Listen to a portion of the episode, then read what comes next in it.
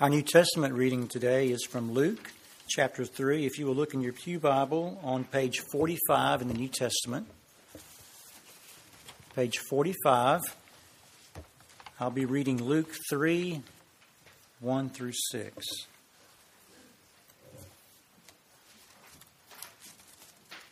In the fifteenth year of the reign of Emperor Tiberius, when Pontius Pilate was governor of Judea, and Herod was ruler of Galilee, and his brother Philip ruler of the region of Iturea and Trachonitis, and Lysanias ruler of Abilene, during the high priest of Annas and Caiaphas, the word of God came to John, son of Zechariah, in the wilderness. He went into all the region around the Jordan, proclaiming a baptism of repentance for the forgiveness of sins as it is written in the book of the words of the prophet Isaiah. The voice of one crying in the wilderness, Prepare the way of the Lord, make his path straight. Every valley shall be filled, and every mountain and hill shall be made low. And the crooked shall be made straight, and the rough ways made smooth, and all flesh shall see the salvation of God. This is the word of our Lord. I usually get in trouble whenever the instructions say, or the box says, some assembly required. Does that happen to you? Uh, my tendency is to jump right in. I'll open up a box. In fact, I did this yesterday. I'd ordered something from Amazon. Uh, the drone brought it, dropped it at our house. Not really, but that's going to be cool when that happens. And uh, I opened it up and I just dove right into it. I do not even look at the instructions. I just put the instructions aside. It's not anything personal. I just would rather, I mean, I don't even think about it. I just move right into the project and start assembling. And what always happens, I mean, always happens, is I get to the end of the project and I have all these pieces left over. And you know, you just think, well, I, these are extra pieces. They were so nice, they sent extra pieces, when in reality, they tend to short you a few pieces, right? The uh, manufacturing uh, lab over in China somewhere uh, laughs because they, you know, leave a few screws out. But I always get to the end of my project and something is not right. It doesn't look right, it, it, it just uh, doesn't sound right, it's just not right. I wonder if you're that same way. Uh, there are always steps and things that go into a project. It always involves uh, a level or several levels of preparation. What we've heard from our gospel text today is all about preparation. In fact, uh, Sabra uh, put together our altar table this morning and uh, spelled it out for us. Uh, prepare.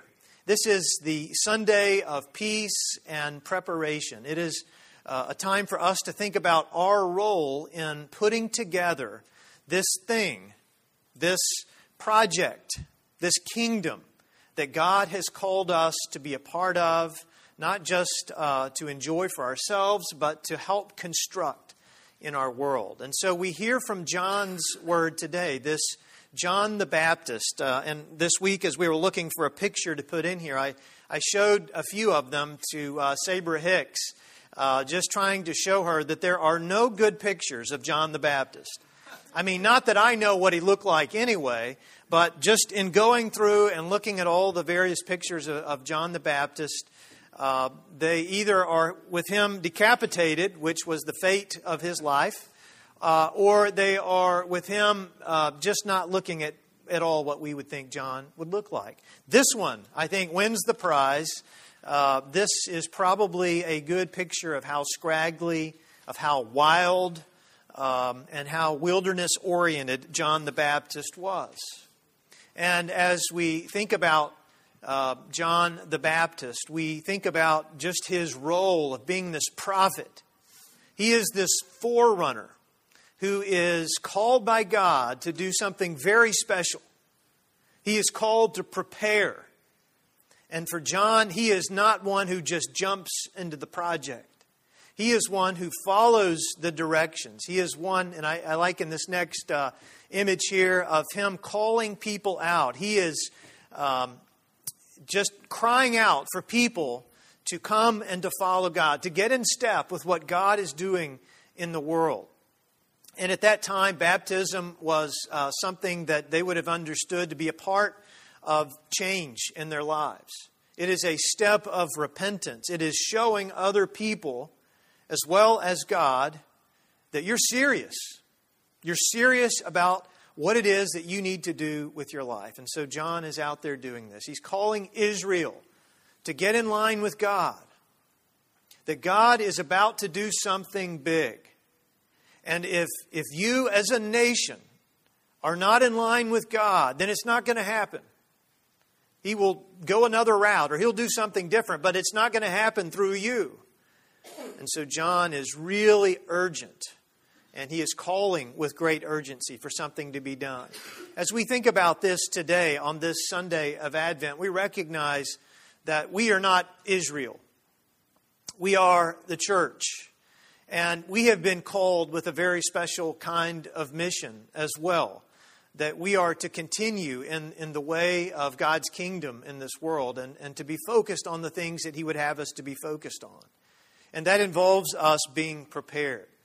Last week, as we lit the first candle, the candle of hope, we talked about, especially in light of uh, the things that uh, took place in Paris and uh, things in our own neighborhood. I think when we began church on Sunday, just that night, Saturday night, there had been two murders. One right here in the neighborhood, uh, a very brutal, I don't know if there's anything other than uh, a murder that's brutal, but a very terrible kind of situation um, that took place here. And then uh, another one in the city. And then I think just in this past week, others here locally that um, where, where uh, shootings and, and, murders have taken place. But just since last week, um, the uh, terrible things that have happened in California. And we continue to think of our need of hope, don't we? I had to go back to that word several times. Isn't this the week of hope, God? I mean, is, we prayed for hope. We talked about hope. So, where is the hope for, for us here in our world? Well, I think part of the answer is in that word it is in preparation. So let's look at this and break down what John was calling the people to, because I think he would call us to the same things today. These words are for us today. And that we do our best in preparing by repenting. Now, no one likes that word repentance, right? If you're going to do penance or you're, going to repent of something or from something, then you're having to make that radical shift in your life. You're recognizing that there is uh, something that is wrong with your journey, that you're headed in the wrong direction and you, you need to turn and go a different direction. It is a U turn kind of turn. It's not a, just a, a, a small little marginal kind of turn and adjustment, it's a major adjustment. John, again, recognized that, that his people, his religion, his nation, they were headed in a completely different direction than what God wanted. Life for them had become all about them. The light that God had given them to shine to the world was a light they were containing and just keeping to themselves. As Jesus would talk about a bushel, you don't cover up a, a, a light with a bowl, you let it shine. That's what light is for. They were also keeping God's blessings to themselves. They were not sharing those with the world. They were not dispensing with mercy and with justice for all of the oppression and everything that was going on around them. They weren't doing this for each other as well, by the way. And so, as we look throughout the Hebrew scripture, we find time after time after time, they keep getting it wrong. God keeps giving grace after grace to them. But this is a very serious message he gives through John. So John goes into all the region around the Jordan, all those hard names that Kyle did a great job of reading this morning proclaiming a baptism of repentance for the forgiveness of sins. And so this is, John was calling people, repent. And we need to do the same, don't we? I think we have a big problem with repentance in our society. And um, I, I, know that we do as individuals, but we also do as, in, in, as a corporate body. And uh, I think as we think about church in America, we have a lot to repent of as well, don't we?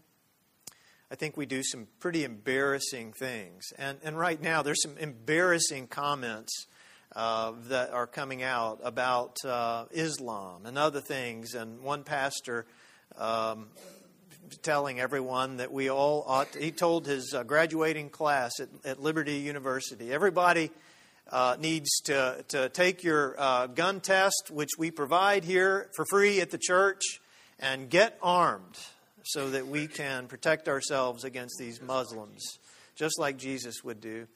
And um, we have uh, other, we all have things that we say or do or don't do that um, we need to uh, turn from and recognize there is a better way, that is God's way.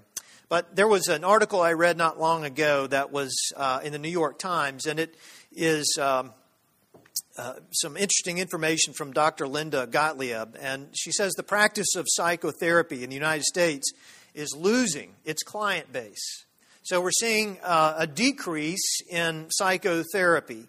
And uh, she says in 11 years, the number of patients receiving psychological interventions plummeted by 30 percent uh, from 1997 to 2008. And the reason for this decline uh, is really complex, but Dr. Gottlieb focuses on one trend. Psychotherapy involves the long, hard work of facing our own issues. But many people today would rather blame others for their problems. In other words, psychotherapists used to see uh, patients who were unhappy and wanted to understand themselves and all the work that goes into that. Now they see more patients who come in because they wanted someone else or something else to change. As one of Gottlieb's colleagues put it, I'd see fewer and fewer people coming in and saying, I want to change myself.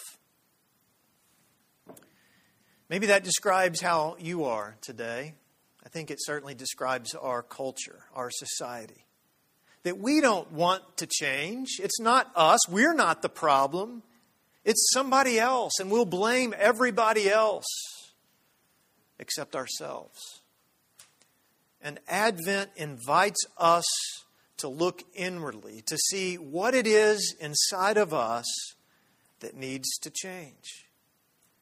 Where is it within us that, that we have strayed off course and we've started going in our own direction? And, and where is it in your life that repentance is needed? Well, this season is a great opportunity for us to think about that. Just like Lent, Advent is calling us to be involved and participate with God in changing our lives. But it is also uh, a time for us to show that repentance. It's not enough for us just to say that we are repenting.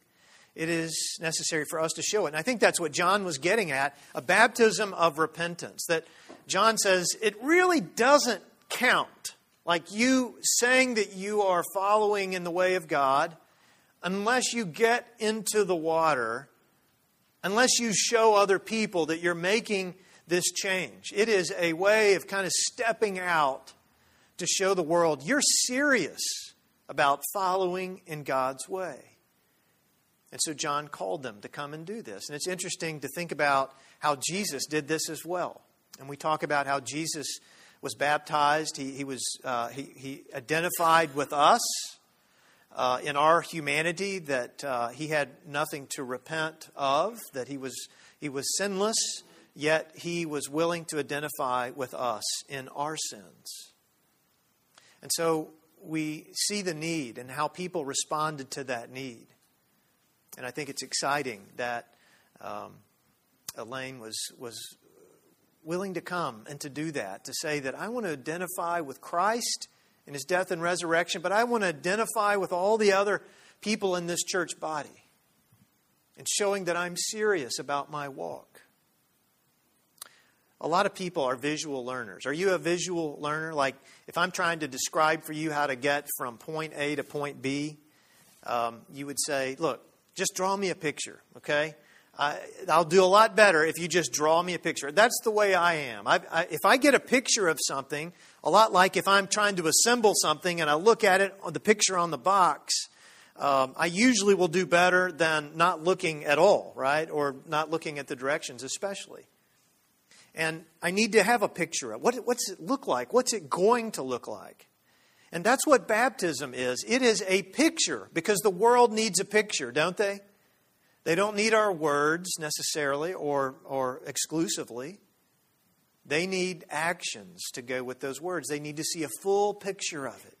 And so I ask you today are people around you seeing a picture of Christ in your life? Maybe you've got a great bumper sticker. Or maybe you have uh, something on your desk at work, or, or you, uh, maybe you're one of those that gets your Starbucks cup and you're going to really rebel against culture and draw a cross on there, or uh, a manger scene, or whatever. Whatever it is, but are, are you showing people with your life and with your lived out faith in Jesus Christ what that looks like? Have you been baptized? And if you have, do you recall why? Do you recall what it means to be involved with that? And just a little while, when you uh, participate in our time of communion, there is some, uh, some water that is here. And I invite you to come and to dip your hand in the water. If you have been baptized, it is a way for you to remember your vows of baptism or your confession that Jesus is my Lord. And if you've not been baptized, this is a great invitation for you to be baptized as well. Now, what happens in the bowl doesn't count, right? But it's, it's a great teaser or a way for you to think about baptism in your life. So, that is another way for us to prepare, but also preparing by constructing.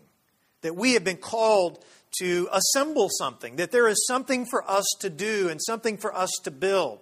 Uh, this quote from Isaiah uh, John is picking up from that, and, and he recognizes his role as a forerunner of Christ, even to the point where he gives up the comforts of home and everything else, and he puts on his, his sackcloth, and he, he goes out and he eats locusts and wild honey and uh, just lives off the land. I mean, just what people would refer to as that crazy man out in the wilderness who is calling us to repent.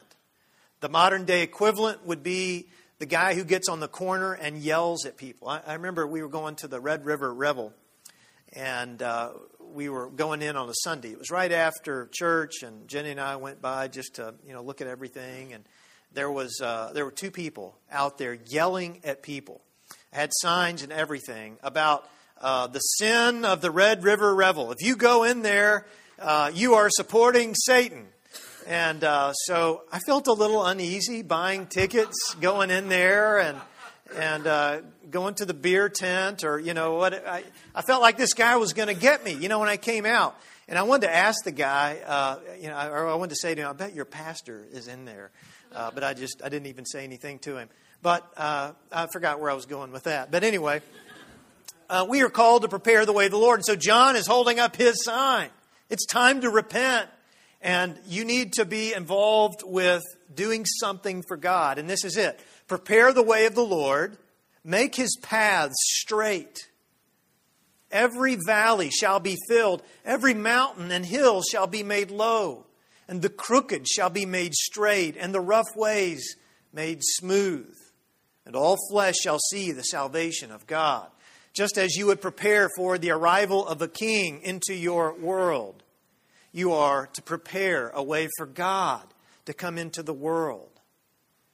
And this involves every bit of their activity, every bit of their energy, every bit of their knowledge, the things that God had given to them, they were to use in building and preparing.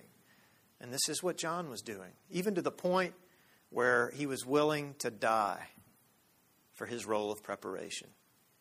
You and I are called to prepare. We have work to do, don't we? Look at our world.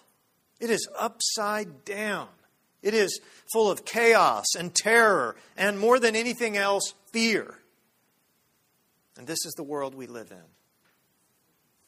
a new term came out this week, or at least that I had, heard for the first time, and it was prayer shaming. Did you hear that? If you uh, are on Twitter or Facebook or looked at the news, picked up the paper, watched TV, you probably saw something about this term. And uh, it, it, came about as a result of uh, the Daily News in New York putting uh, something on the cover the day after the uh, shootings there in, in, California. And it said, God isn't fixing this. And it had quotes from Ted Cruz, uh, Rand Paul, Lindsey Graham, Paul Ryan, where they were tweeting, Our prayers are with the victims, uh, or My prayers and thoughts are with you. And so there was a, a, a, a great outcry about this because, um, especially with these, because if you look at their uh, campaign donations and other things, you'll see that the NRA uh, definitely gives them a lot of money. So it does seem a little bit uh, contradictory when you see our prayers and thoughts are with you rather than we need to do something about this problem that we have with guns. I mean, there are other problems that go along with those who are shooting those guns, but we have a big problem. And uh, a priest that uh, I uh, follow on Twitter, James Martin, he, uh, he tweeted, God's not fixing things? Question mark. God fixes things by inspiring us to act. Don't blame God. Blame us for not listening. I like that. It's not God's fault. I think God is saying, What are you people doing? I've given you everything you need to know about how to make this a better world. I even sent my son into the world. And so, what are you doing with all of that? You're supposed to be building something. You're supposed to be preparing something in this world. It's not God's fault, it's our fault. And the question is what are we doing about it? Yes, it is difficult work. I was reminded this past week of how difficult it is to be involved in God's work in this world, of preparing, because it can be disappointing, it can be frustrating. It can seem like uh, there is, is no hope in this world for change. But God's a God of change, right? Do you really believe that this morning? That you and I and others in this world can actually change this world for the better? Well, that is our call. So, what is the one thing you will do this next week to help prepare for what God wants to do in this world? Think about it. What is the one thing God wants you to do? And what are we to do as a church? As you go into this week, may your heart, your thoughts, your energy be tied in with preparation with every kind of assembly or project or whatever we do, there are always those steps that we're to take. If you take the right steps, then it will happen as it is to happen. Our next step this morning is communion. As we come to participate in communion, as we take the bread, as we dip it into the cup, let us remember what Jesus Christ has done for us that he came into our chaotic, crazy, terror filled world to bring change.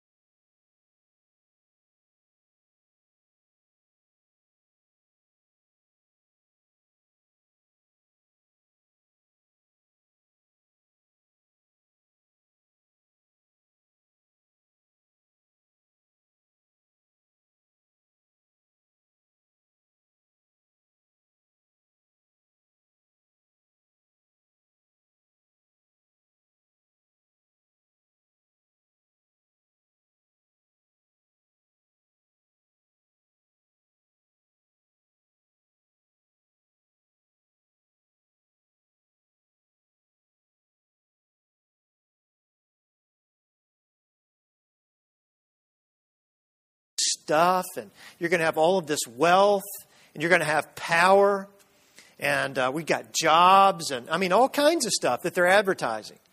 Of course, that's just in their earthly existence. If you go blow yourself up, then you'll have um, all of this as soon as you get to heaven. Um, you know, you'll have a feast and virgins and, and all this other stuff if you'll just join us. And the sad thing is that when these kids join this organization, they are discovering it's all a lie. But they can't get out of it.